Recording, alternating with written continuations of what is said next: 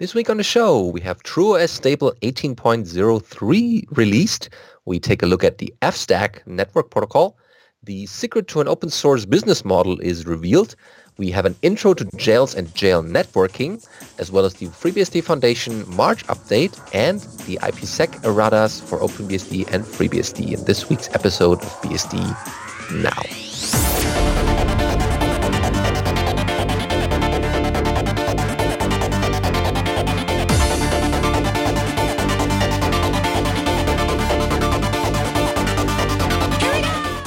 B S D Now, episode two forty-two, Linux Takes the Past Path, recorded for April eighteenth, twenty eighteen. Hello, I'm your host, Benedict Reuschling. And I'm Alan Jude. Glad that you tuned in this week again. So, time for our headlines this week. I'm a bit sick, so excuse me in advance. Uh, we have TrueOS Stable eighteen point oh three release available. So yes, that's cool. Uh, so, TrueOS is taken to the year.month uh versioning scheme, uh, since it's based on FreeBSD head, so you know it's still version twelve, the same as was last time, and that doesn't really work. So mm-hmm. They have the date stamp. So uh, the TrueOS team is pleased to announce the availability of the new stable release of the TrueOS project, version eighteen point oh three. This is a special release due to the security issues impacting uh, the computing world since the beginning of twenty eighteen. In particular, it mitigates the Meltdown and Spectre uh, vulnerabilities uh, and make it necessary to up the entire or update the entire package ecosystem for TrueOS. This release does not replace the scheduled June stable release uh, that is still expected to come out in June, uh, but provides the necessary and expected security updates uh, for the stable release branch of TrueOS, even though it's partway through the normal release cycle. Okay. So, covering the important changes between seventeen point twelve and eighteen point oh three. Because we were supposed to not have eighteen until eighteen oh six. Um, so we have the Meltdown and Spectre fixes. Uh, so for Meltdown, this is the uh, kernel page table isolation. Uh, note that virtual machines or jails must also be updated uh, to this version in order to for the security fix to be effective. For Spectre, this release contains uh, or yeah contains all current mitigations from FreeBSD head. Uh, which includes uh, all third-party packages for this release have been recompiled with L L V M slash Clang six with the retpooling mitigation strategy. This fixes many memory allocation issues and uh, enforces stricter requirements on code completeness and memory usage within applications. Unfortunately, some third-party applications became unavailable as precompiled packages um, because they wouldn't actually compile uh, under these tighter restrictions. Mm-hmm. These applications are currently being fixed either by the upstream authors or by the FreeBSD ports maintainers. If there are any concerns about the availability of critical applications for this specific, uh, you know, if, if you need one of these applications that's become unavailable, uh, please look through the changelog uh, for packages between seventeen twelve and eighteen oh three and verify the status of the application. Yep, but you should uh, still earn, earn the side of security in this one. Just yes. Be secure and keep a little older version around the ports, then they will get updated eventually. Yep. Um, also note that most systems will need a microcode update for the processor in addition uh, for these uh, Spectre mitigations to, to be effective. The microcode updates are not enabled by default. Uh, this work is considered experimental because of the active development from the upstream vendors. You know, Intel released the for the microcode and then recalled it and then released different ones and then recalled it for some processors and... Um, So you still have to decide that you want to uh, apply the microcode update manually. Um, but if desired, the microcode updates are available via the dev cpu-data package in the App Cafe. Uh, install this package and enable the uh, microcode update service, and it will apply the new microcode every time you boot the machine when TrueOS starts. So it means you, if it does cause a problem, you can disable the microcode update service, reboot again, and you'll be back to the original version um, because oh. the way microcode updates work in the O S level is they get reapplied at every boot so that you can just stop that, and when it reboots, it'll go back. Uh, only BIOS level updates will uh, make the microcode permanent. Okay. Uh, there's also some other important uh, package changes that happened uh, ahead of schedule because of this. Uh, LibreSSL was updated to two point six point four. Uh, reminder, LibreSSL is used on TrueOS to build any packages which do not explicitly require OpenSSL. All applications that utilize the S S L transport layer are now running with the latest security updates. Uh, and browser updates, keep in mind that many browsers have been uh, are also implemented their own security mitigations for Spectre. Uh, so Firefox was updated to fifty-eight point zero point two and Chromium to version sixty-three. And the uh, Qt five web engine, which covers uh, Cubzilla, Falcon, and a bunch of others, was updated to five point nine point four. Mm-hmm. Okay. That should keep people on the latest releases, or latest enough to be uh, feature compliant with the latest stuff they need in the desktop. Yep. Uh, so that's two thousand four hundred sixty-one new packages and two thousand nine hundred eighty-four updated packages. Mm, wow. That's a lot uh, of updates. And, yes, note that a bunch of the K D E four packages have been renamed. Uh, and that's why the number of removed packages shows up as eight hundred and the number of new packages as twenty-four hundred, uh, because all of the um, K D E packages got deleted and re-added with different names, basically. Uh, and many of the new packages are the result of the flavor system, which means that almost every Python port is available in both a Python two point seven and a Python three point six version. Uh, so basically every Python port turned into two ports, uh, and that's why there's so many new ports as well. Hmm. Don't be scared. Yeah, it's it looks more than it actually is. Yeah, it's just uh, yeah. exchanging a lot of uh, packages. All right, so great release. Uh, definitely check it out and uh, report uh, anything that you find, good or bad, because uh, people who work on this can never get enough uh, praise for their work. Okay, next up is FStack. Uh, people ask, what is FStack? So first of all, if you look at this page and scroll down, you see a very nice logo, in my opinion. So they uh, have a little uh, fish icon here. It's, uh, uh, and the introduction reads, um, with the rapid development of network interface cards, the poor performance of data packets processing with Linux kernel has become the bottleneck. So, however, the rapid development of the internet needs high performance of network processing. Kernel bypass has caught up more and more attention. There are various similar technologies of... Uh, that's not real English. There are Just various here. similar Let technologies of here. Okay, I'll, I'll, I'll skip to yeah. the first correct. I'll take it. uh, there are various similar technologies that have appeared, uh, such as D P D K from Intel, NetMap from FreeBSD, and P F Ring. Uh, the main idea with Uh, kernel bypass is that Linux is only used to deal with the control flow, deciding how the packet should be managed, but all data streams are processed in user space. Therefore, kernel bypass can avoid the performance bottleneck caused by the kernel packet copying, having to copy it from user space, like your web server. So when the packet comes in, it comes into the N I C and it's in the kernel, then it gets copied out to user space to be processed by, say, your web server. Then the web server writes it to the socket, which copies it back into the kernel, and then the kernel writes it through the N I C driver out to the N I C. Uh, with kernel bypass, basically the, the network driver deposits the information directly into something like D B D K or NetMap in user land. So the packet comes in from the driver and goes directly into user land. There, it goes into the web server, does the work, and then uh, goes back to D B D K in user land, uh, and then out to the network card. Yeah, it's less back and forth between user land and kernel. Yeah, uh, so it avoids bottlenecks with kernel uh, packet copying, thread scheduling, system calls, interrupts, et cetera. Especially now that system calls are more expensive because of the meltdown mitigations. Uh, furthermore, kernel bypass can achieve higher performance with uh, multi-optimization methods.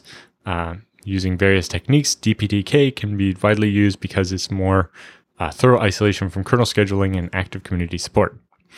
The other reason that they don't usually mention why people do so much kernel bypass on um, Linux is because getting changes into the Linux kernel is difficult and has specific license requirements, whereas running stuff in userland does not. Ah, so FStack is an open source network framework with high performance based on D P D K with the following characteristics. Uh, one, it's ultra high speed uh, network performance, which can achieve uh, network card under full load. Uh, th there is some English problems on this, but they can handle uh, ten million concurrent connections and five million uh, R P S, which I'm guessing is round trips per second. Yeah, uh, I guess. One million in this context. Yes. Yeah. Um, basically, it transplants a FreeBSD eleven point one user space stack, uh, providing a complete stack function and uh, get rid of a bunch of irrelevant features. So basically, it's the FreeBSD eleven point one network stack ported to the Linux user land. Yeah, that's the uh, important bit. It supports Nginx, Redis, and a number of other mature applications and services, so you can easily use FStack for that. And with multi-process, uh, multi-processor architecture, it's easy to extend and it scales well. And it provides microthread interface and uh, various applications with stateful um, app. Uh, but you can use it to for high performance without uh, processing complex asynchronous logic. And it provides uh, an E P O L K Q interface so that you can have that FreeBSD feature on your emulated on your Linux as well. Yep. Uh, so they provide a bit of history about where it came from. Uh, so they say, in order to deal with the increasingly severe denial of service attacks uh, on their authoritative D N S servers, the company behind this, uh, Tencent, um, switched from gigabit Ethernet cards to ten gigabit Ethernet cards at the end of twenty twelve, but they found several problems, mostly that uh, without using kernel bypass, they still couldn't handle the traffic. After several rounds of investigation, they uh, finally chose to develop their new generation of D N S server directly on D P D K. So basically their D N S server becomes part of the network stack in this case, uh, so that the request comes in, gets processed, and goes out, and doesn't actually leave the network stack, and it's higher performance. Mm. And they said yes. that uh, the reason is D P D K provides ultra-high performance and can seamlessly extend to forty or even one hundred gigabit N I Cs in the future. After several months of development and testing, the D K D N S, uh, high-performance D N S server based on D P D K, um, officially was released in October twenty thirteen. It's capable of achieving up to eleven million uh, D N S queries per second with a single ten gigabit uh, network card, and eighteen point two million queries per second with uh, a pair of ten gigabit cards. Uh, and then we uh, developed a user space T C P I P stack called FStack that can process zero point six million uh, requests per second with a single ten gigabit port. Ah, Uh, there is a quick start section as well for people who want to try this out, and some graphs to uh, look at to see the uh, benchmark results.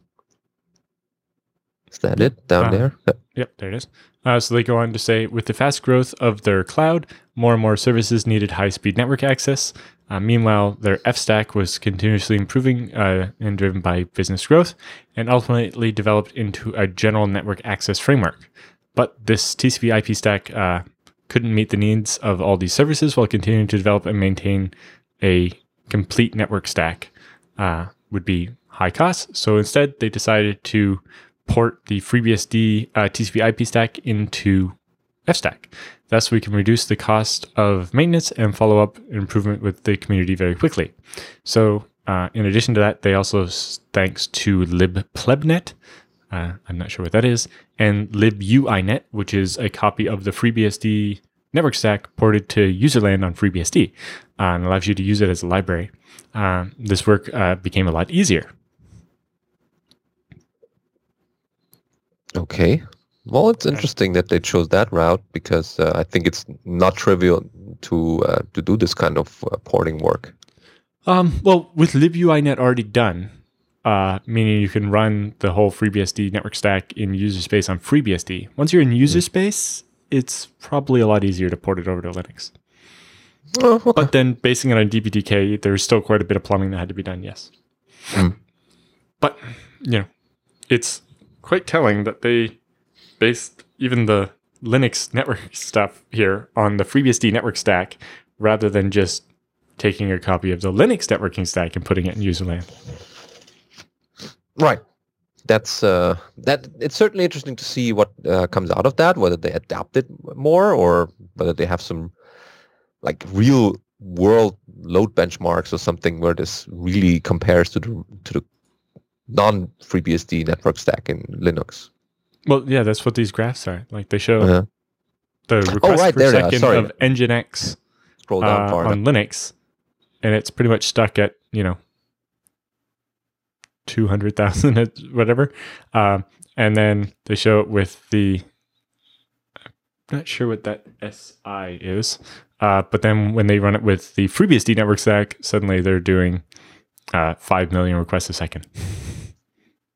Ah, see, it's good for something. And it's licensed under a two-clause B S D license. So that's, uh, I guess, the thing to do in this case. And, yep, and uh, if you yeah, look on the second yep. graph here, it shows how it's uh, the FreeBSD stack scales better based on your number of C P Us. Mm. Very cool.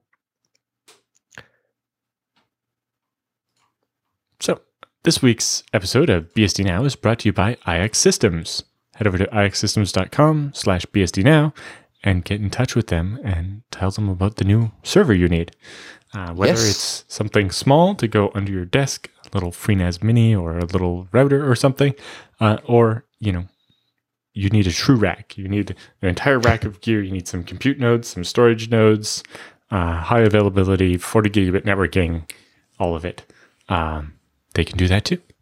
Yeah, custom built to your requests. Just tell them what kind of uh, solution you want to uh, have or what kind of problem you want to solve, and they will uh, build you a system with their experience, because they have built thousands and, I mean, hundreds of thousands of systems, similar purposes or specific customer requirements, and they are the ones who know exactly which kind of components work best together to squeeze out the last bits of performance. And they also use a lot of Z F S in their systems, OpenZFS that is, for, you know, not only the data security, but also the performance you get out of this. Yeah, um, you know, today is actually April sixth when we're recording this, because travel. Um, and I got an email this morning uh, from I X saying that my server that I ordered, uh, I guess last Friday, I think, uh, will ship out very uh, probably today. Uh, and that uh, they've done all the things to it to make sure that it'll be exactly how it needs to be configured. So when it arrives uh, on the East Coast uh, at the data center it's going to, they can just plug in the power, plug in the Ethernet, and it'll be good to go. Yeah, definitely. Because how many vendors can provide you with, uh, well, we can build you the system, but we cannot ship it to some kind of remote location that's not the billing address, or we cannot ship it in two weeks. We have to ship it in exactly when it's finished, and don't do any burn-in yes. tests well, for m- most. This. Yes, most other ones is like yes. Uh, if you order one of these, we have it in a box. Uh, it's it's ready to go. We can ship it today. Uh, or if you want something custom built, uh, that'll take about a month. Uh, Or, or we don't do custom built, whereas I X, every machine is custom built, but still shipped quickly and with an accurate uh, estimate. You know, as soon as you order it, you know when it's going to ship. Uh, and, you know, it's just that easy. I don't know yeah. how to explain it better, but it really is just worlds different than dealing with other hardware vendors. So sure. you should get in touch with I X and just try it for yourself. Explain what you what problem you're having and what the system is going to solve, uh, and they will help you build it to do the best job it can do. Yep. And uh, that actually brings us into our next section for this headlines. Uh, and this week we have uh, Leadership is the Secret to an Open Source Business Model by Mike Loth. Uh, this is a Forbes article uh, mm-hmm. with an interview, I guess, yeah, uh, with the C E O of I X Systems. And uh, you can see what the reasons are that they are so successful. Mm-hmm. Um, not just that so, they have good technology and the people, but also the actual uh, it's the philosophy that makes the difference here, right? So yeah. they say, um, there's a good chance you've never heard, or what? Yeah, that's okay. Yeah. Okay. Yeah, there's uh, a there's good chance, a good chance yeah. you've never heard of open source software, or an even greater one that you've uh, actually using it every day without realizing it. Open source software is computer software that's available under a variety of licenses that all encourage the sharing of the software and its underlying source code. Open source has powered the internet from day one, and today powers the cloud and just about every aspect of it, from your mobile phone uh, to the Internet of Things. So they go on to talk a little bit about their involvement. Specifically, FreeNAS is one of two open source operating systems that our company, I X Systems, develops and distributes free of charge, and that is the heart of a, our line of TrueNAS enterprise storage products. While some of our competitors sell storage software similar to FreeNAS, uh, we not only give it away, but we give it with no strings attached. Uh, competitors can take FreeNAS and build products based on it with zero obligation to share their changes. The freedom to do so is a fundamental tenet of permissive licensed open source software. And while it sounds self-defeating to be this generous, we've proven that leadership, not licensing, is the true secret to a successful open source business model. Yeah, the, the governance, the whole, uh, yeah, leadership, the management, everything is coming together in this case to make that difference. Yeah. Uh, so they say, we each have our own personal definition of what is fair when it comes to open source. At I X, we made the conscious decision uh, to base FreeNAS and TrueOS on the FreeBSD operating system uh, from the FreeBSD project.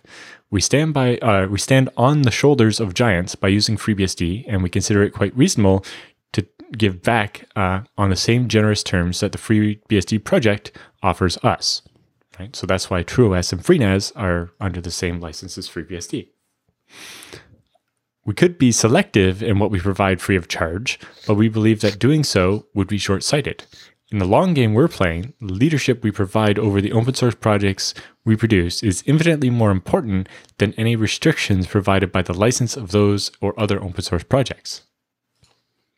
Yeah, that's one of the big differences. Yeah, so they say uh, twenty years in, we have no real reason to change our free software on great hardware business model, and giving away the software has brought an unexpected side benefit. Uh, we have the largest quality assurance department in the world, staffed by our passionate users who volunteer to let us know about every thought they have about our software. We wouldn't change a thing, and we encourage you to find exactly what win-win goodwill you and your community can provide to your constituents to make them more than just a customer base, but a community. Mm-hmm. Then they talk a little bit more about uh, driving that conversion. Conversation. Uh, or conversation, yeah.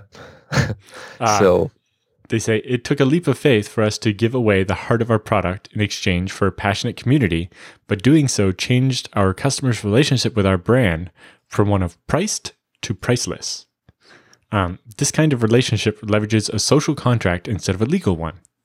Taking this approach empowers your users in a way they would not uh, experience with other companies, and it is your responsibility to lead rather than to control them in a project like FreeNAS. Right. Uh, I think the the point they're really making here is that if they just had a closed source product, some people might buy it, but it wouldn't grow in the same way. Um, by having an open source product, it brings more people into the equation and they get more information to design the next version. So they say, one of the keys is to relieve customer pain points with each new release. Uh, you know, responsiveness to the needs of your constituents is what distinguishes product leadership uh, from product dictatorship. uh, be sure to balance your vision of your product and projects with the real-world needs of your users.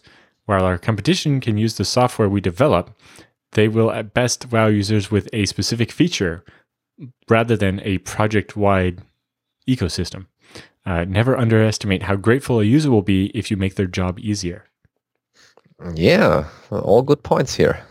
Yeah, and another one that's especially important in, you know, the kind of startup environment we're in today, uh, except that a patent is not a business model.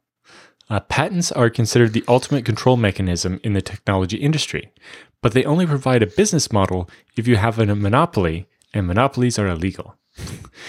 uh, resist getting hung up on the control you can establish over your customers and spend your time acquiring and empowering those customers.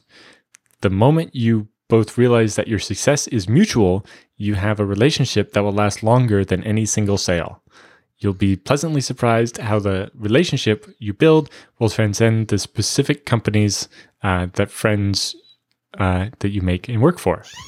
You know, this is like exactly part of the, the reason that my company uses I X Systems, because we didn't just buy some hardware from them. We built a relationship and were able to together design this appliance that my company depends on. And, and it's part of our business model. Uh, and we couldn't have got the same level of help building that if we didn't have that kind of relationship with I X. Mm-hmm.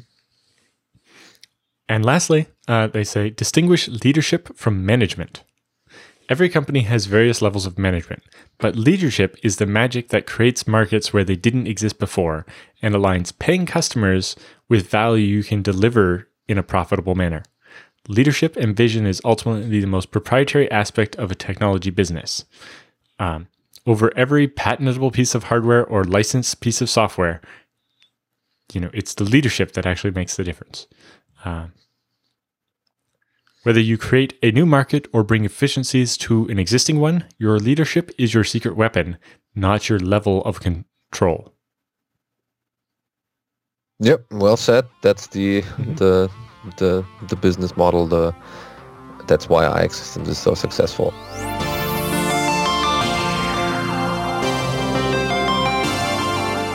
So, time for the news roundup this week. We have an introduction to jails and jail networking on FreeBSD for you. And that's over at Skyforge. We ain't no architects, ain't got the intellect. Uh, that's an interesting title for a webpage. Um, but this is part of the B S D Stammtisch in Vienna. So they meet, I think, monthly, and they provide notes from their meetings. That's um, what this is all about. And they talked about uh, jails, apparently, and networking in them. Yeah, um, so in particular, this is very much a primer on jails uh, that includes a bunch of bits to help you translate if you've ever used uh, containers on Linux.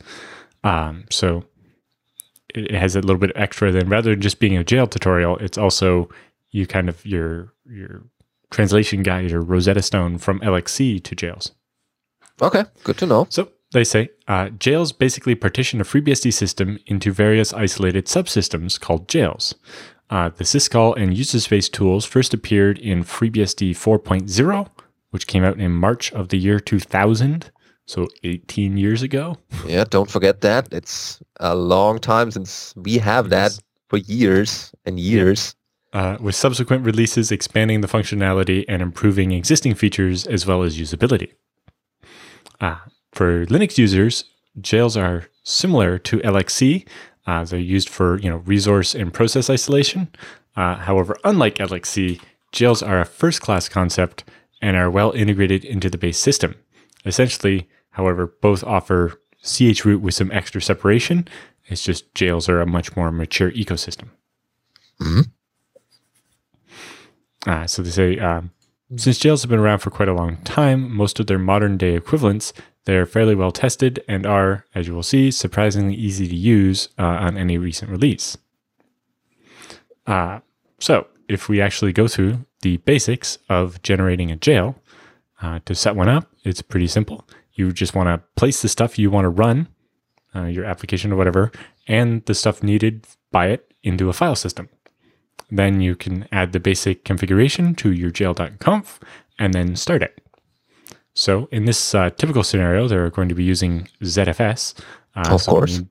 So they create a new Z F S dataset, jails B S D dash test zero one, and set the mount point. Then they download the base system tarball. Uh, so in addition to the I S O install versions of FreeBSD, uh, you can also download the individual, what are called distributions or distribution sets. Um, There's base.txz, which is the whole base system, kernel.txz, which is just the kernel. Um, and then there's a debug version of each of those. And then there's a couple special ones like um, lib thirty-two, which provides all the thirty-two bit compatibility for sixty-four bit stuff, or uh, the source and ports, and so on. So yeah, then- um, they download that uh, tarball of the base system and extract it into that B S D dash test zero one directory. So this is basically a full install of FreeBSD except the kernel, but you don't need the kernel in a jail because you're sharing the kernel from the host system. That's the neat part and saves a bit of space. Yep. Uh, then for your jail dot conf, it's pretty simple. You just uh, specify the command that will start the jail and the command that will stop the jail. Um, you can specify that you want to mount a slash dev in the jail so that you can have dev null and, and the, the kind of things you depend on like that. You specify the path. That'll be the, basically the C H root. So there's their jail slash B S D test one and the host name. There are many other things you can set up, but those are the ones you really care about. So once that's there, you can just run jail dash c for create and B S D test zero one, and it will read the config file, find the jail called B S D test zero one, and start it. Then the J L S utility will give you a list of all the running jails, and you can see the jail number, an I P if it has one, host name, and the path. And then the jexec command uh, will allow you to run commands inside the jail. So jexec followed by the name or the I D number of the jail, and then optionally a command. We'll run that command in the jail, or the default is to give you a shell in the jail. So if you've used L X C, then this all looks awfully familiar. Uh, you're pretty much the same stuff you do with L X C, except for creating a jail requires no template because installing FreeBSD is just unpacking that tarball. Then they go into a bit more detail about jail dot conf and what you can do with it and how comments work in it and so on and special variables. And they show um, how to set defaults uh, that apply to all jails and then, you know, create three jails that all inherit those defaults and so on. And they also talk a little bit about the allow parameters, which allow um, reduce the security restrictions in the jails if you'd like, uh, and using the I P v six dot adder and I P v six dot adder to add I P addresses to the jail. Yep, in case you need those. Mm-hmm. Uh, but still, it, um, the caution is uh, important here. Allowing certain actions may be, or may have unwanted side effects. You may be able to run certain services in your jail, but you also need to be careful not to expose uh, too many services that you don't need. Otherwise, the jail yes. is less uh, uh, secure. For example, by default, jails cannot create uh, a raw socket interface to create packets. Um, that's so that they can't, uh, when you give a jail a specific I P address, it stops it from being able to use any other I P address. Um, whereas if it can create raw sockets, it can spoof the I P address. It could make whatever one it wanted. Um, specifically, it could be one of the other addresses of the host and it could fake something. Um, however, it blocks that. But it also means you can't ping from inside the jail because you open a raw socket to, to write the I C M B packet. Uh, so you might decide to allow that, but you have to remember that that means you have to be, you know, if you don't really trust the contents of the jail, then you have to watch out for it trying to spoof its I P address and maybe need some firewall rules to uh, filter the outgoing packets. Um, whereas if the jail is just because you're running your Asinga monitoring system in a jail, so it's in a nice container and easy to move to another machine, Uh, then maybe you're perfectly fine with allowing it to do pings. Yeah, depends on the use case. Yep. Uh, they do note the one caveat that uh, a lot of people are surprised by, the loopback problem. So by default, a jail can only see and use the addresses that are passed into it from the parent system. This creates a slight problem with the loopback address. The host wants one twenty-seven dot zero dot zero dot one to be the host and doesn't want the jail's having access to it. Um, so because of this, when you use the address one twenty-seven dot zero dot zero dot one or colon colon one for I P v six inside a jail, uh, what the jail subsystem does is rewrites that to be the first I P address that was assigned to the jail for v four or v six. So if you create one jail, and in this example, they give it the I P address ten dot ten dot zero dot one, uh, um, when you ping or try to connect to one twenty-seven dot zero dot zero dot one inside the jail, uh, it actually rewrites that to be ten dot ten dot zero dot one, mm-hmm. uh, which is fine, except for, you know, while this is simple enough and usually works just fine, it also can be a source of problems. Just imagine if in your jail you have uh, a service like Memcached or Redis or uh, MongoDB or something, uh, and your jail has just the one I P address, which is public out to the internet, uh, the daemon binding to its potentially unsecure control port which it tries to put on loopback so that it wouldn't be on the internet, but that gets rewritten to the public I P address, and you've unwittingly exposed the internet to your Memcache server. Hmm. No, so the most common desirable. way of addressing this is creating a second loopback device, like L O one instead of L O zero, um, and assigning an I P address to each jail on it. So you can give, you know, one twenty-seven dot zero dot one. the jail I D, like four, um, and now each uh, jail will have that loopback address um, as its first address, and that'll work, and it won't leave the machine, and then its second I P address can be the one that faces the internet. Yep, that solves that problem. They show how to do that, and they show you how to do that in your uh, R C dot conf. They also talk a bit about using the firewall to filter traffic, uh, and doing the same thing for I P v six loopback. Um, and then also dealing with the problem, you know, I'm using my DigitalOcean droplet. It only has one public I P address, but I have three jails. How am I going to do this? So they talk about using uh, NAT in the uh, in P F on the host to allow all the jails to get out to the internet and to map certain ports on the public interface into the internal jails. Solving all that problem. Then they get into more advanced stuff, including creating thin jails. If you're going to have, you know, ten or twenty jails on your machine, maybe that's actually going to add up to be enough data that that's going to be a significant amount of your disk space. You know, if you have a small droplet, you only have twenty-five or fifty or sixty gigs. If you're going to use up a gig for each jail and you're going to have twenty of them, that's going to run you out of space pretty quick. Mm, that's so why you should with make the, uh, thin jails. Thin jails. You basically create an, a Z F S dataset and extract the base system to it, then do a little bit of magic to remap some stuff, and you end up with a dataset that is the base system, and separately a dataset that inherits just the bits you actually uh, need to customize for each jail. So it shows the, the basics of doing this and setting it up to symlinks, and then suddenly each jail will have its own E T C, but all of the operating system bits will be read-only and shared between all the jails.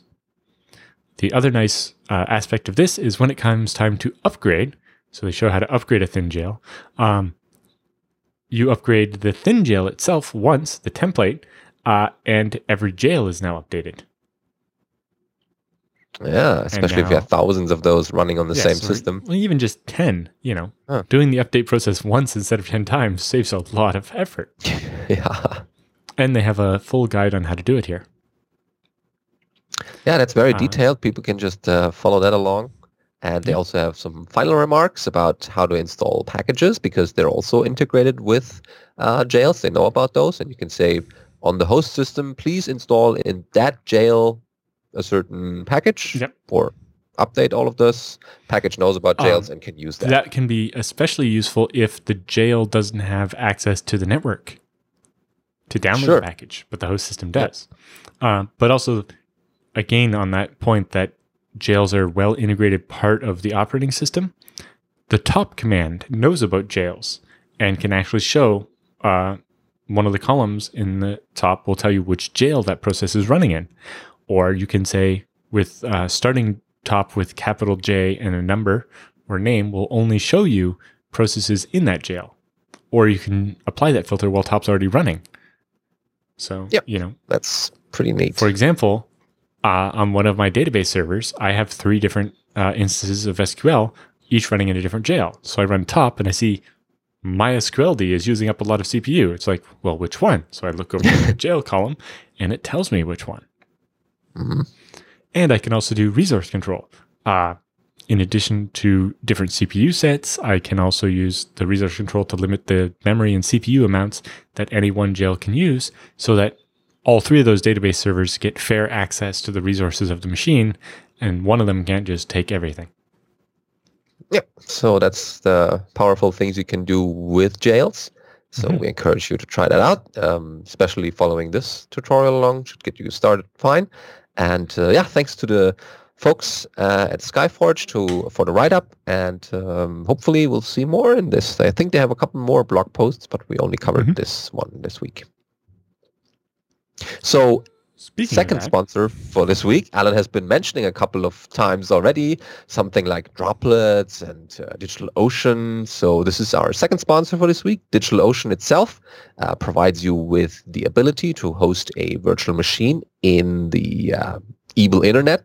Uh, they can uh, spin up uh, certain applications or just operating systems. And in those operating systems, for example, you can run a couple of jails with an internet-facing address. And, yes, uh, the tutorial even shows you how to take the one I P address you get uh, with the droplet and use it for multiple jails. And then you can also combine that with the other feature they have, the floating I P addresses, which allows you ooh, to yeah. have a static I P address you can move between droplets. Uh, one of the other nice things about jails is that you can easily, especially if they're a Z F S dataset, pick them up and move them to another machine and move that whole application without affecting the host system on either one. Uh, well, with the DigitalOcean uh, floating I P addresses, you can then move the I P address uh, along with the jail um, and keep that service up, even though you're restarting your different droplets. Yeah, or if your MySQL server runs uh, too high, then you can set a real-time alert and that will alert you that a certain process is running out of bounds or uh, is acting up. That's what DigitalOcean can also provide you with, some uh, monitoring of your uh, little droplets. And uh, they give you also a summary dashboard that shows you, oh, how much did you use in C P U or in bandwidth this month or yeah, since the last time. The nice thing is you can also scale up your droplet. So if we built this droplet, got it all working, and there are databases on it, and now we need more C P U. So you just click here, click there, one reboot, and suddenly uh, now you have four more C P Us than you had before. Yeah, especially without, you know, shutdown and uh, all restarting the uh, droplet again, installing everything again. You just make the, the virtual hardware bigger and you yep. can run your system as it was before, just with more horsepower. Yeah. And as you can see here on the page, they support FreeBSD as a first-class citizen. Yes, that's why you should use our coupon code when you use uh, uh, their... well, not just the registration system, but when you spin up a droplet, uh, the code is uh, FreeBSD now, which gives you a ten dollars credit that you can use and uh, to experience the DigitalOcean cloud and try it out for yourself. Yeah, and since droplets start as little as five dollars each uh, per month, that means, you know, that ten dollars will go relatively far. Uh, plus, they have lots of other features now. It's not just, uh, you know, a FreeBSD server running in the cloud that starts in fifty seconds. You get yeah. there's monitoring, there's a cloud firewall, they have team management features, which is really nice when you have to work with other people. Uh, they provide backups for, I think it's one quarter of the price of the droplet or whatever, and there mm-hmm. are snapshots, so you can clone and recreate and revert and roll back your whole droplet. So it's a great place to be experimenting with stuff because you can always go back to a snapshot or take a snapshot and then start a copy of it, and so on. And then yeah, they offer all... block storage, uh, which allows you to have up to sixteen terabytes of data as an external drive, basically connected to your droplet, uh, and you'll be able to move that between droplets. Uh, there's Spaces system, which is uh, object storage, so if you want to store objects instead of blocks. Uh, they have a load balancer, so if you have multiple droplets, you can balance the load across them, allowing you to scale add extra droplets at the hourly price when you need them and get rid of them when you don't. And the floating I P system, which allows you to do seamless upgrades by, you know, you can have your existing running system, it's all good, you snapshotted it, you started another droplet, you upgraded all the software on it, you got it all perfect, you float the I P over to the new one, you see how the website works, if something goes bad, you just float it back to the other one, and you get to fix it with the old one still running the whole time.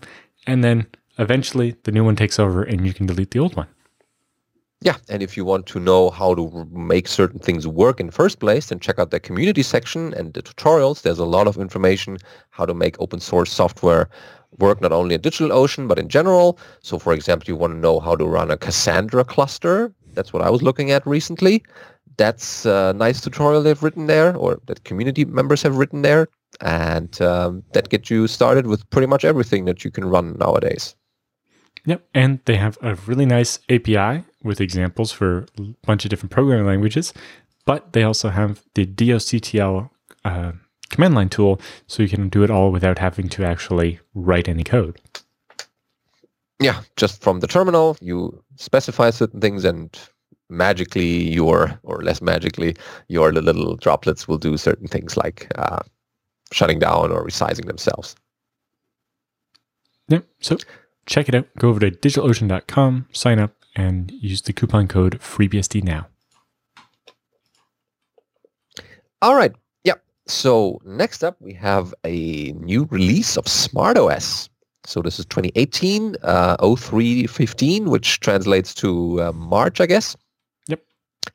And this one is basically listing... Well, this one's uh, big news for other reasons. Uh, so they... Mm.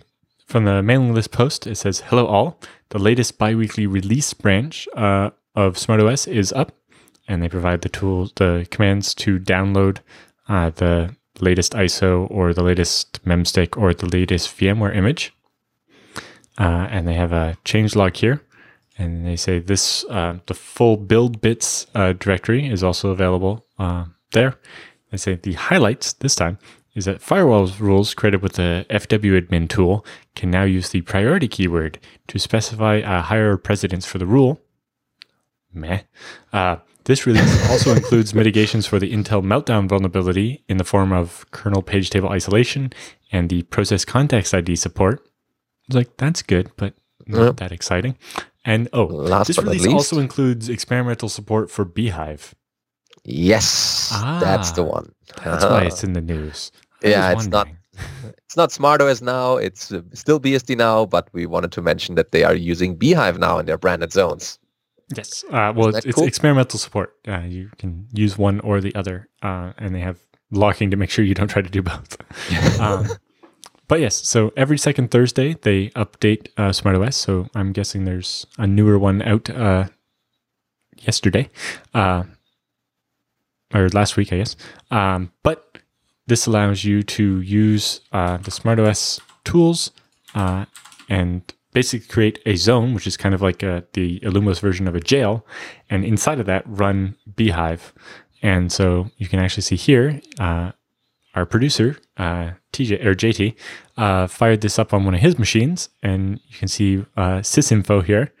You can see he's running uh, actually the oh three twenty-nine uh, version Release. of SmartOS um, on his H P ProLiant D L nine eighty G seven, um, which has uh, an E seven forty-eight seventy uh, with lots of cores at two point four gigahertz uh, for a total of one hundred sixty C P U cores and two hundred fifty-six gigs of memory.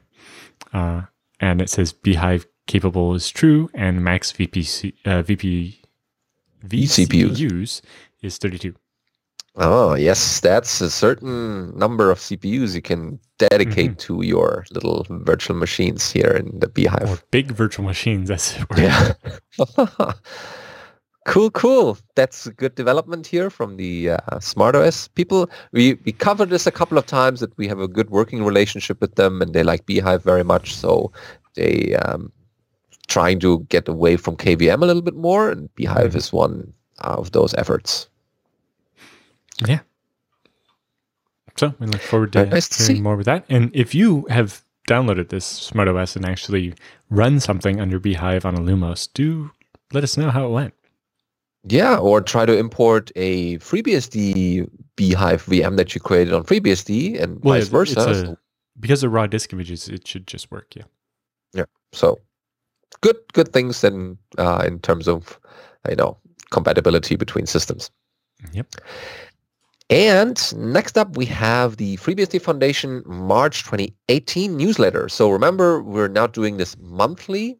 Uh, we did this before. Well, we skipped skipped a little bit back and forth about quarterly uh, newsletters, but now we are doing the monthly ones because there's so much good stuff to report. We might as well do this in the month that's uh, where this is happening. So it covers a couple of areas, including the side channels, which covers the FreeBSD Journal, and of course, uh, why I choose FreeBSD, which has a certain scale engine uh, user report about how and why Alan Jude mm-hmm. is using that. But yeah, um, this is um, typical testimonials from the people that are happy using the FreeBSD uh, services. And in the actual updates, there is uh, project development updates about the syscaller update. I'm not sure whether we covered this uh, in the past. I don't really know.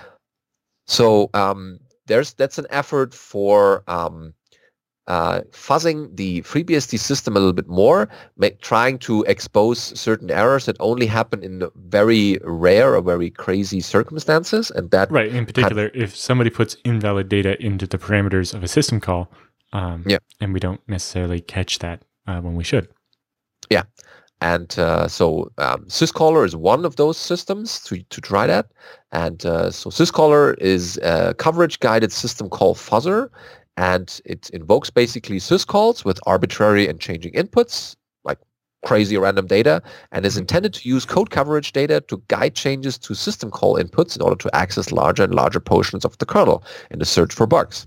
And as yeah, the bugs so- of Uh, the way the code coverage stuff works is it can look at like an if statement and be like, okay, so we want to make sure that when we're fuzzing, we provide an input that goes through the if statement and one that goes through the else of it or whatever, uh, and make sure that the fuzzing actually tests every possible path through the code.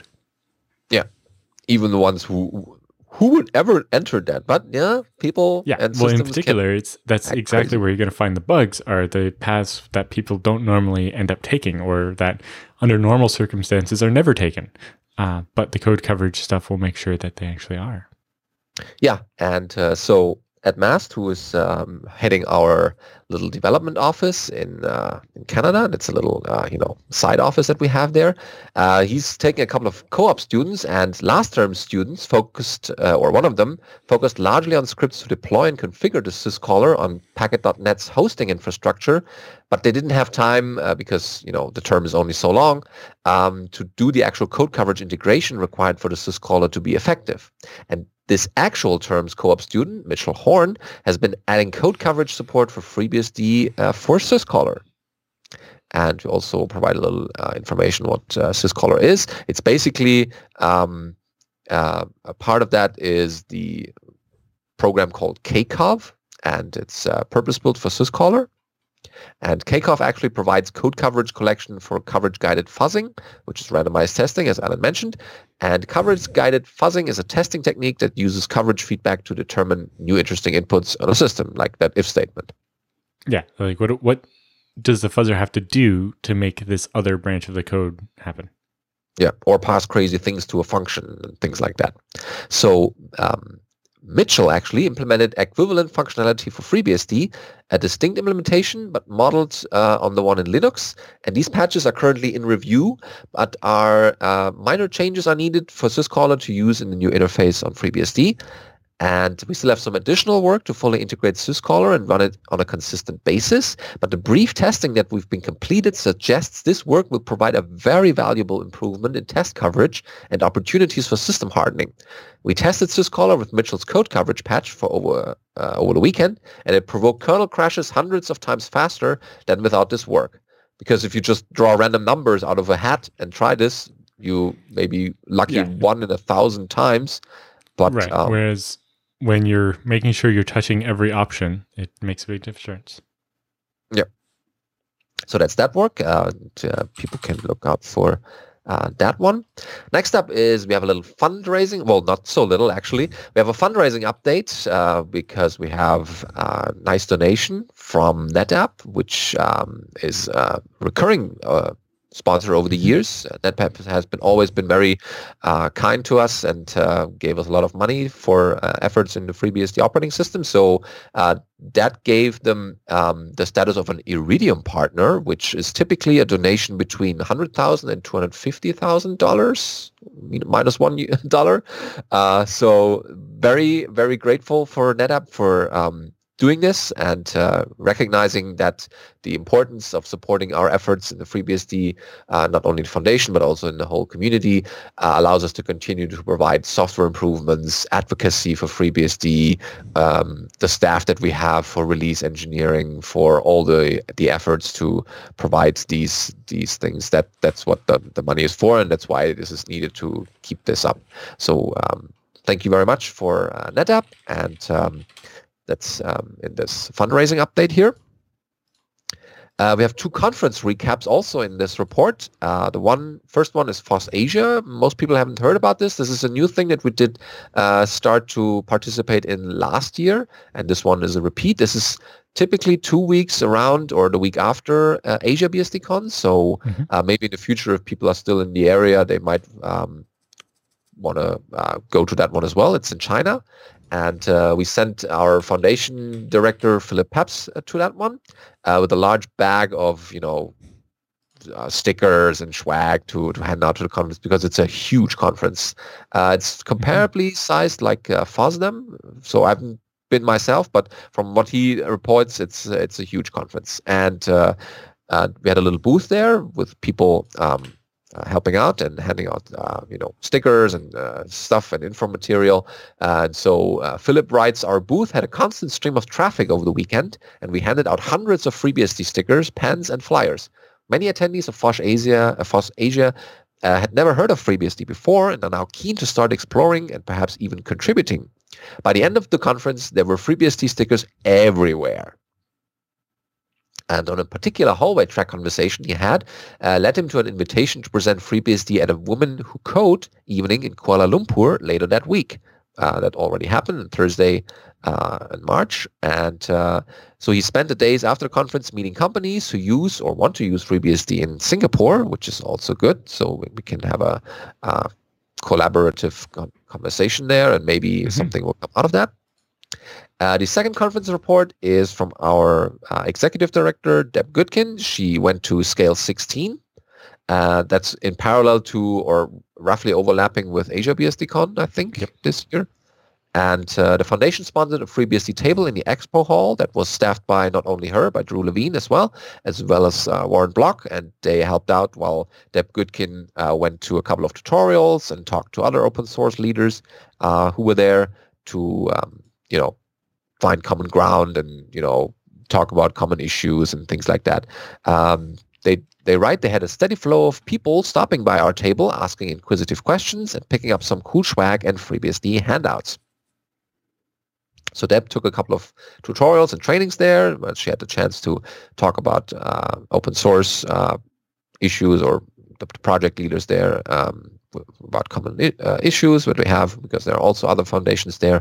And actually next year, uh, they have the opportunity to have a B S D track there, so similar to the B S D dev room at FOSDEM. And they're looking for volunteers in the Southern California area who can help organize this. Uh, so uh, it's uh, maybe a one or two day event. And uh, if you're interested in that, then reach out to us and we'll try to uh, bring people together to have a B S D track there. It would be nice to have. Next up, uh, we had a roll call by our own uh, Anna, yeah, Ann Dickinson, who does our uh, marketing or most of our marketing there.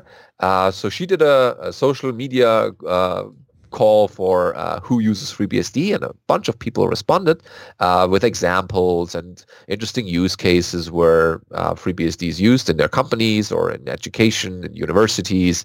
So that's an interesting thing.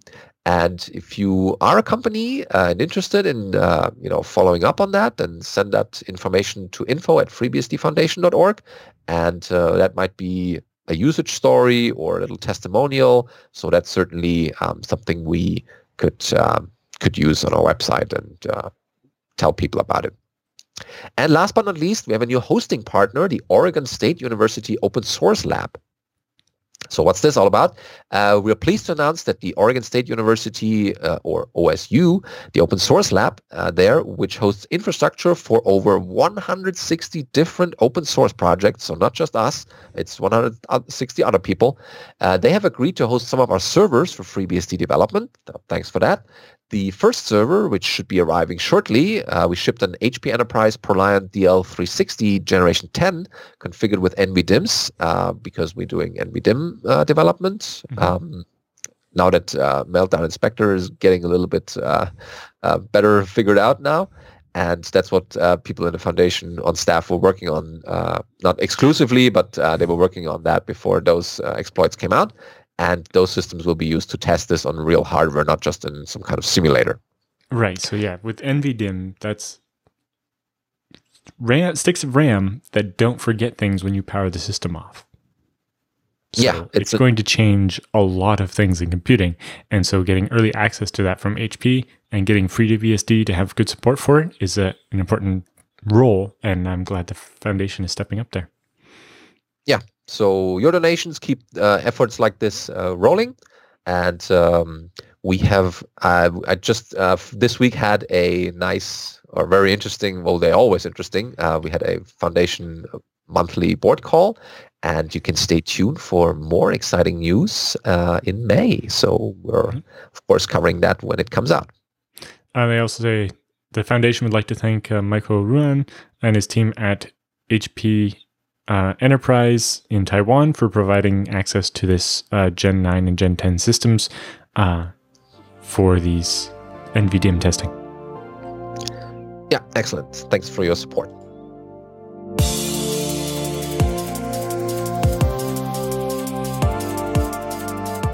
And it's time for the Beastie Bits this week, uh, starting with Curl is twenty today. Whoa, it seemed like yesterday that it came out, but no, it's twenty years, nineteen ninety-eight till twenty eighteen and going strong. So mm-hmm. here's a little uh, it's, uh, article. Interesting to read about him. uh, first, a quick reminder of the state of popular culture at the time. About three days after Curl came out, the movie Titanic came out and, you know, ended up winning eleven Academy Awards and so on. And its theme song hit the top of the charts and so on. Uh, but a little background, uh, the author of Curl was twenty-seven years old at the time and working full-time as a software engineer, mostly on embedded systems. Uh, they've been developing software for as a professional for a number of years, but at this time they were involved as a consultant in a rather boring project at uh, Ericsson Telecom in Stockholm. At some point during that particular Friday, don't remember the details, but presumably it happened during the late evening, I packaged up the source code of the U R L transfer tool we've been working on and uploaded it to my personal website to share it with the world. It was the first ever release of a project that uh, under a new name, Curl. The tool was already supporting uh, H T T P, F T P, and Gopher, including uploads to the first two of those protocols. It would take uh, more than a year uh, uh, after the day until we started uh, hosting our curl project on its own dedicated website, curl dot hacks dot N U, went live in August of nineteen ninety-nine and was changed again to curl dot hacks dot S E in June of the following year, a U R L that they've kept ever since.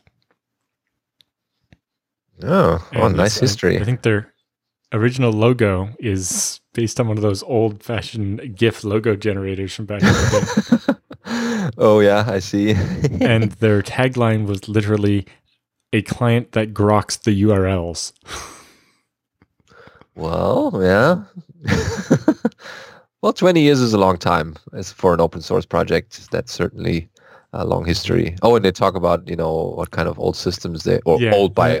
Today's standards, of course. Uh, first generation Pentium one hundred twenty megahertz desktop with a nineteen inch uh, C R T monitor, which was huge for the time. Uh, bunch of interesting stuff to, to look at from back then. Mm. Oh, there's some statistics down there. Growth factors over twenty years in the project. Uh, supported protocols. seven point six seven times as many protocols. Nine times as many command line options, seventy-five times as much source code, one hundred times as many people uh, contributing, and fourteen hundred times as many visitors to the website, and four million times as many end users. Yep. And stickers with the curl logo, infinity. Yes, they went. They had many more because they were no stickers originally. Very cool. So, yeah, congratulations and uh, go. Until the next twenty years. Yeah. So next is a note on System uh, five I P C and jails on FreeBSD. Uh, this ties into yeah. our uh, jails networking section we had earlier on. Yeah. So if you're uh, if you follow that network guide or the curl or the jails guide we covered earlier in the show, and you want to run something that uses uh, System five I P C, like say Postgres or something, um, then they provide some extra details on how to configure that. And how with modern jails, you can actually have separate uh, System five namespaces for each jail so that you don't have as many complications of trying to run multiple Postgreses on the same system. Mm. And that's what this tutorial is all about? Yep. So it's a nice little add-on to the jail tutorial from earlier. Yeah, excellent. So people can jail all the way until we have our next episode.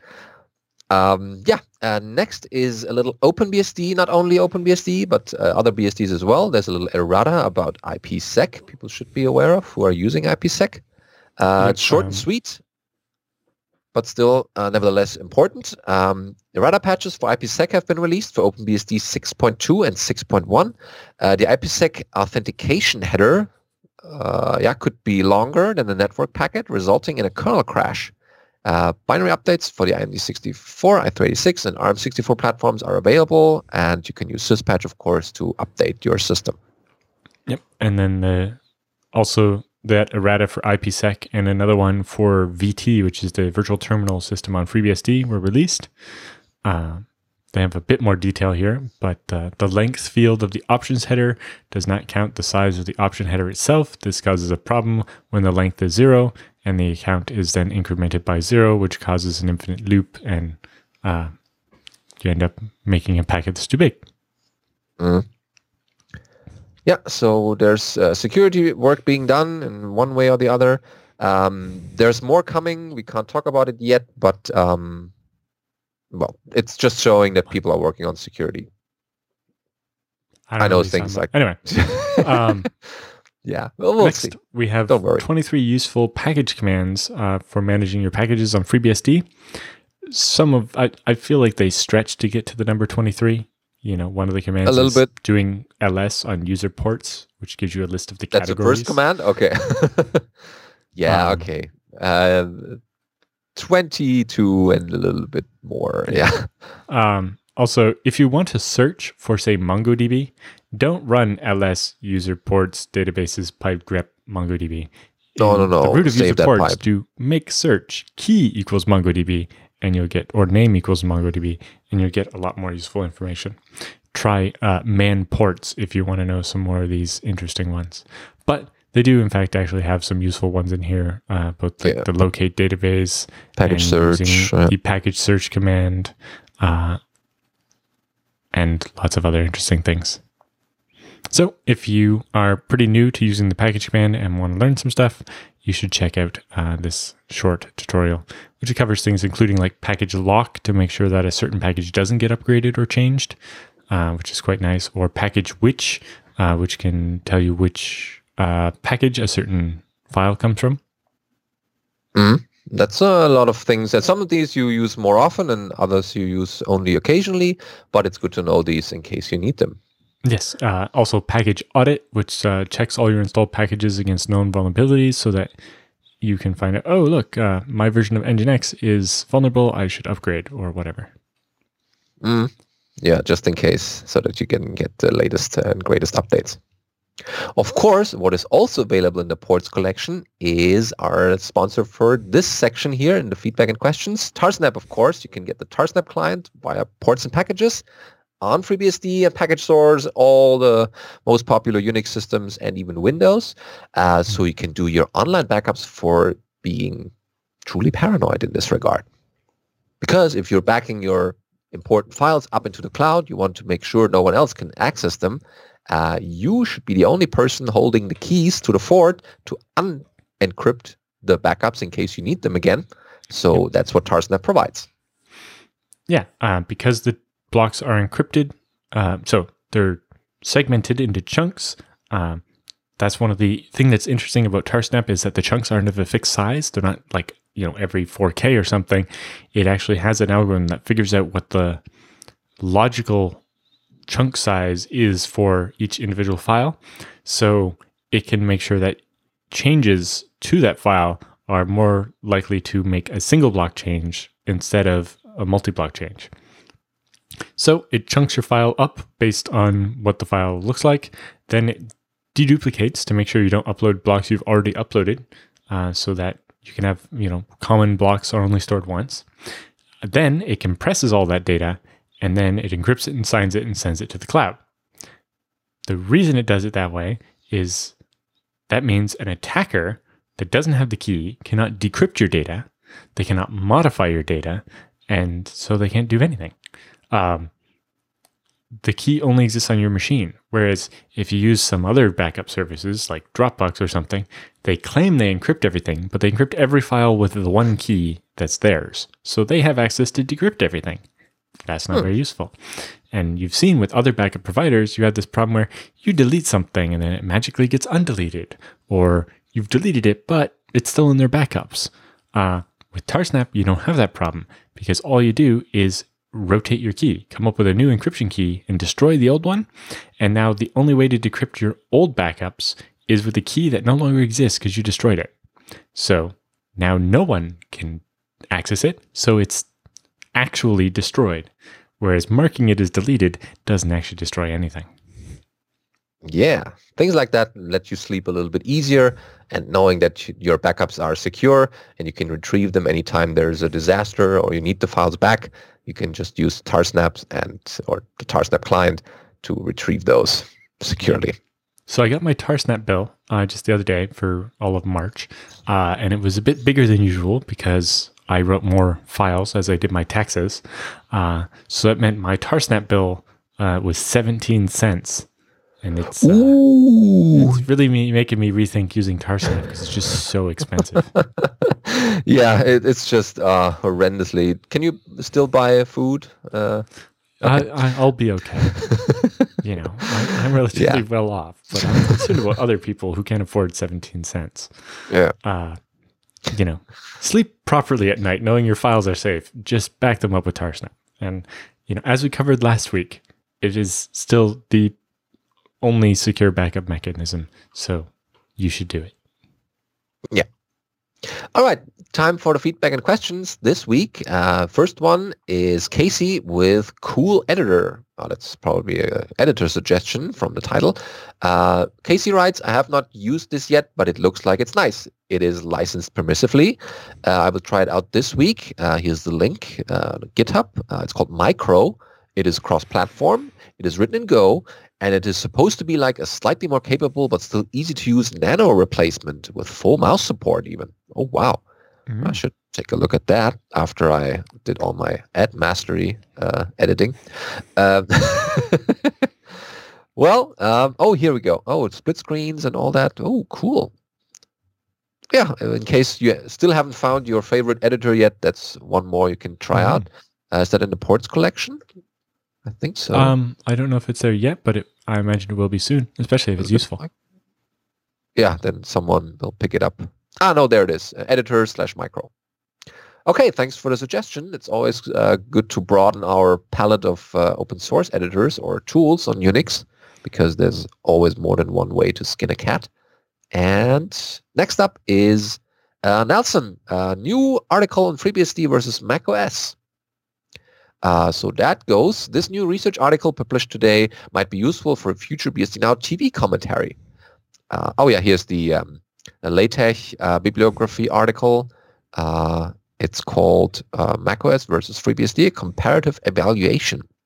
Yeah, so it's from the uh, Computer Journal, so computer dot org, uh, and it says FreeBSD, an open-source Unix-like O S, and Apple's macOS are similar B S D functionality, but take different approaches. FreeBSD implements a traditional compact monolithic Unix kernel, whereas uh, macOS builds the B S D Unix functionality on top of a mock microkernel. The authors provide an in-depth technical investigation of both approaches, and you can find this on pages forty-four through fifty-three of uh, volume fifty-one, number two of Computer Journal. Okay. Uh... So, yeah, thanks for the link. Uh, always good to have that in bibliography mode in case uh, people in LaTeX want to cite those, or in other ways, uh, text uh, systems, text processing systems. Uh, next up is Damien, uh, Mysterious Reverse Proxy five oh four. Ooh, that's mm-hmm. a mystery. Here we go. Um, the rsync list at uh, samba dot org uh, about rsync. Nope, you skipped a Oh, I skipped tab. one? Sorry, didn't want to do that. Uh, ah, that's the one. Rsync is the next story. Yeah. That one goes. Uh, yeah, this one is the one. Uh, hi, guys. Uh, thanks again for the fantastic show. Thank you for the feedback. Uh, this is my second time writing in, and unfortunately this time I have a problem I was wondering if you might help me solve. Uh, I've had a bit of a mystery come up. I have this DigitalOcean droplet with multiple jails. well, see, already is ahead of us in this episode. Uh, this uh, the setup is like this: uh, one Nginx reverse proxy jail, one MySQL jail, and three Apache two point four uh, slash P H P jails running Drupal. Uh, this droplet has been chugging along just fine for about a year or so with minimal maintenance headaches. Today, all of a sudden, only one of the sites is down. The reverse proxy is serving a five oh four error page, and I can't seem to figure out why. Uh, I've tried restarting the reverse proxy, restarting P F, restarting Apache on a Drupal jail, and double-checked all the configs. I checked with Drupal's C L I utility called drush, and the status is showing that the site running uh, site is running just fine. Nothing has been altered, so I'm kind of a loss uh, at the moment as to what I could have brought uh, about this. So do we have any suggestions? Uh, so a five oh four error is caused when the reverse proxy cannot make a connection to the backend, which in this case is one of the Apaches, I'm guessing. Uh, so what I would suggest is on the reverse proxy, turn the debugging level of on, in the log file up to debug and try to make a connection and see what it logs. But mostly it sounds like the Nginx reverse proxy jail cannot connect to the Apache. So you want to make sure that the Apache is running and that the I P address as listed in the Nginx jail is correct, and mostly that the Nginx can connect to the Apache. Yeah. So in the Nginx jail, you might try using netcat or telnet to connect to the I P import of the Apache and see if you actually just get a connection or not. Yeah. Um, and check can, your logs. Then that kind definitely. of gives you an idea why. Yeah. Um, and yes, check all the you logs. might also... Uh, on the host, um, if you man, is it pflog? What's the name of the device? Uh, yeah, I know. We have pflog, pflog yeah, zero. So one, if you man two. pflog, in the examples at the bottom, there's the example of the T C P dump command you use to uh, capture the logs from pf. And um, so if you add the log keyword to your drop or block Uh, commands in your pf.conf, um, it will log when it drops something. And then with the T C P dump, you could capture that and you could actually see if pf is blocking your packet.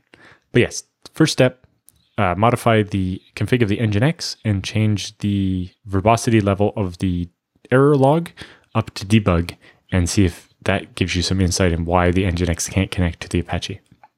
Yep. Uh, uh, oh, reading ahead a little bit, uh, he has a follow-up. Uh, I dug around and noticed that one of my domains Let's Encrypt certs has expired. The, the D N S it's connected to does not have an A P I, so I have to update it uh, using the manual D N S verification method. Uh, he's using acme.sh. Uh, I have to eventually reconfigure all my domains to use DigitalOcean's D N S so I can automatically renew this in the future. Okay, thanks again. And see you at B S D Con. Oh, yeah, excellent. That yes, would be good um, to... The, uh, Other thing I've been doing with that is acme.sh supports a um, stateless mode now, uh, where you can actually, you could make the Nginx on your reverse proxy uh, if it has access to the private key of your Let's Encrypt account key uh, to basically auto-sign things for you. Uh, so any request that comes from your account uh, can be automatically approved uh, by your Nginx without having to actually create the individual files. Um, and then sometimes that's easier than doing the D N S one. Mm. But he, uh, as he writes, uh, I like what, what he says is, I'm a web developer that has tried to teach himself some system administration, which is also good because then you can see both sides of what's needed to run uh, a website or uh, mm-hmm. develop in the on the internet. Yeah, yeah so definitely... Um, I would say Nginx is probably logging the error, uh, and if not, just turn up the verbosity and make sure you actually define an error log and are looking for that log. Um, log reading is a skill. Is, it's P F or something uh, stopping you from being able to connect the Nginx to the specific Apache for the site that's down. Um, it could be either that Apache not running, that Apache taking too long to answer, uh, or um, something else. But the log file will at least give you an idea. The other thing to look at is how long does it take for that five oh four to come up? If it's coming up instantly, that means the connection is being stopped or blocked or the port's not open or something. Whereas if it takes a long time and then times out, it means that it's taking time and then timing out, which is either blocked by the firewall, and so the firewall just drops the packet but doesn't actually send back a, a rejected message, uh, which would you know mean it just has to wait for the timeout, uh, or that you know. the Apache is taking a very long time to actually um, generate the page, which I suppose is a possibility, but uh, I wouldn't expect it to take, you know, thirty seconds to generate your Drupal page. So I doubt that's a problem. Mm. Yep. So yeah, definitely. Uh, if we get approached at BSDCon by a mysterious person calling himself, hey, I'm the mysterious reverse proxy uh, uh, person, then we know who that is. Okay. Yes. Yeah, definitely uh, so. reach out and uh, we'll, also, we'll talk some more there. People write in with these things and we try to help them and we don't hear back. We don't know if we helped or not. So if it does, yeah. if you do find out what the problem was, just let us know. We'd like, even if we don't put it in the show, it's just us, for us to know that we actually managed to help you. We, we guessed right. Yeah. Okay, um, last but not least is Nelson, now the correct email, uh, about FreeBSD rsync nasty bug, uh, which is now fixed. Oh, that sounds interesting. So that goes, the rsync list at, you know, samba dot org uh, and uh, the rsync list uh, in Mailman, uh, for the last two days has had several messages about a problem that was reported wherein an rsync to a Z F S target machine did not diagnose an error when the target disk filled up, or the target user quota was exceeded, with the result that the assumption of a correct copy was violated. So why are you using rsync with Z F S? But yeah, anyway. Well, they're uh, copying from some system that's probably not Z F S to a prob- Z F S backup server. Yeah, okay, that's legitimate. that, so this was taken. A f- uh, this has, has taken a fair amount of detective work, but it now appears that OpenZFS on FreeBSD may have been the culprit, which likely means that GhostBSD, HardenBSD, TrueOS, and possibly also the several Solaris family operating systems and OpenZFS on G N U Linux will need patches. And there's a fix announcement on FreeBSD ten and eleven, and there's a review basically about it.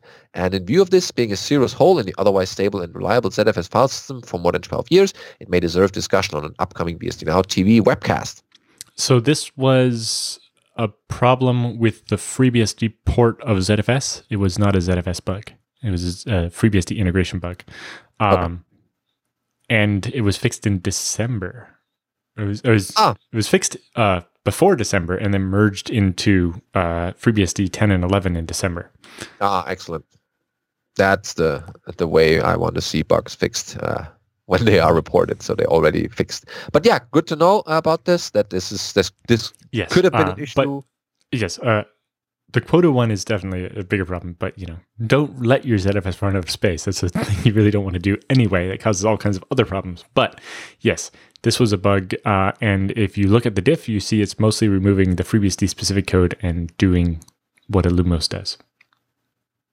Yeah, do the right thing, and then these kinds of problems go away. Uh, but we thank also you for uh, alerting us to that, because I was not aware yep. about this out of space bug.